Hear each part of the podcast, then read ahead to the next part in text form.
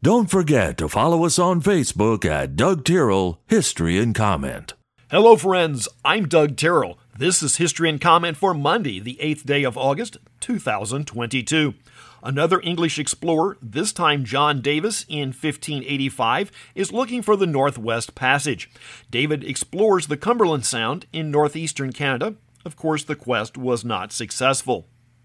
209 years after Davis, Joseph Whidbey is attempting the same goal, but this time from the west. Whidbey and a couple of fellow Royal Naval officers will explore the Pacific Northwest and give their names to the present geography of the region.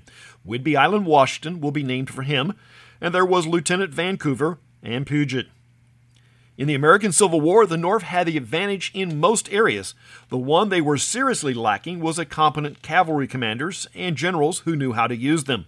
The Federals had a cavalry branch, but it does not make the headlines. One of the Federal cavalry generals was born in 1822 on this day. George Stoneman was a native of New York and a graduate of West Point, where he was a roommate with Thomas J. Jackson. Stoneman's Civil War career is a series of fits and restarts, sometimes as an infantry commander and others as cavalry. His most lasting memory might be he was mentioned in the band song, The Night They Drove Old Dixie Down. Considering that he failed, and it would be more honorable to resign rather than fired, General Robert E. Lee sends a letter of resignation to Confederate President Jefferson Davis after the Battle of Gettysburg. It is refused as soon as it is read. Thomas Edison receives a patent for the mimeograph machine and the method for making the stencils in 1876. The mimeograph is a paper printing method quite similar to the silkscreen method of printing. A stencil is made that allows ink to be pressed through to the paper. Edison will license his patent to Alfred Blake Dick of Chicago, whose company will be a major player in small printing equipment until the late 20th century. David Gestetner will patent an improved model in the 1890s. Gestetner's name will remain closely connected to the process.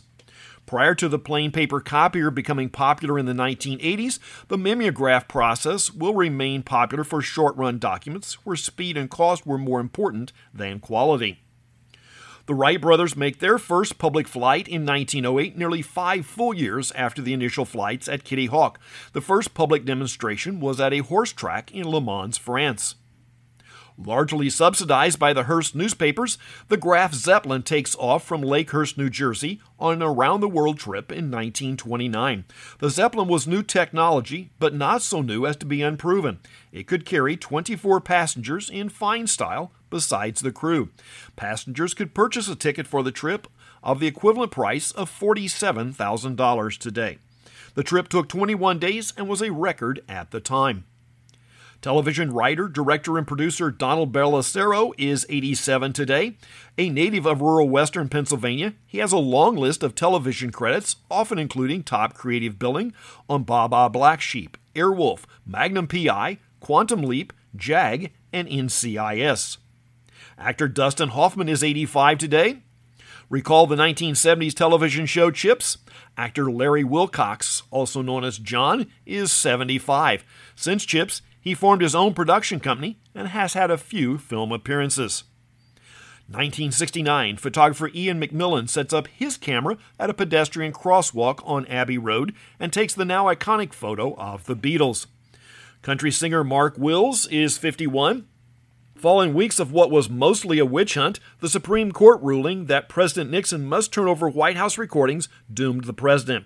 All political support, even in his own party, had evaporated. Seeing the handwriting on the wall, he announces in 1974 that the next day he will resign the office. Nixon was not the horrible president that history tries to make him. The more accurate writing might be he was the first that the media found they could mold the story and take down a president. It should be noted that they also turned on the vice president and had him removed before refocusing again on the president. For decades, the Wrigley family had fought the idea of lights and night games at the iconic Chicago Field.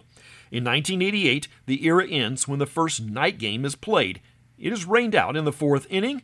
There were other games played earlier there with temporary lighting, but this was the first Major League Baseball game and with permanent lights. The space shuttle takes off on a secret military mission in 1989. The Warsaw radio mast collapses in 1991 during maintenance operations.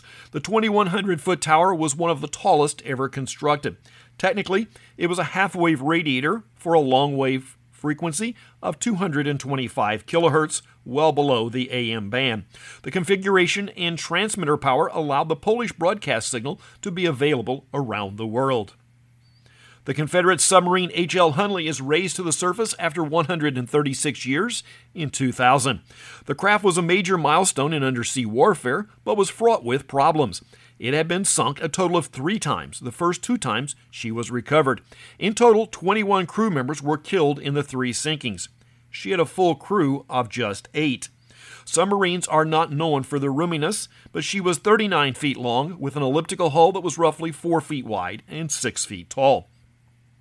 2007, an EF-2 tornado touches down well outside of Tornado Alley, this time in New York City, the most powerful recorded in the state and the first in the city in nearly 120 years. 2008, the Beijing Olympics open and will run for 16 days. That's History in Comment for the 8th day of August. I'm Doug Tyrrell. Now go do something worth remembering.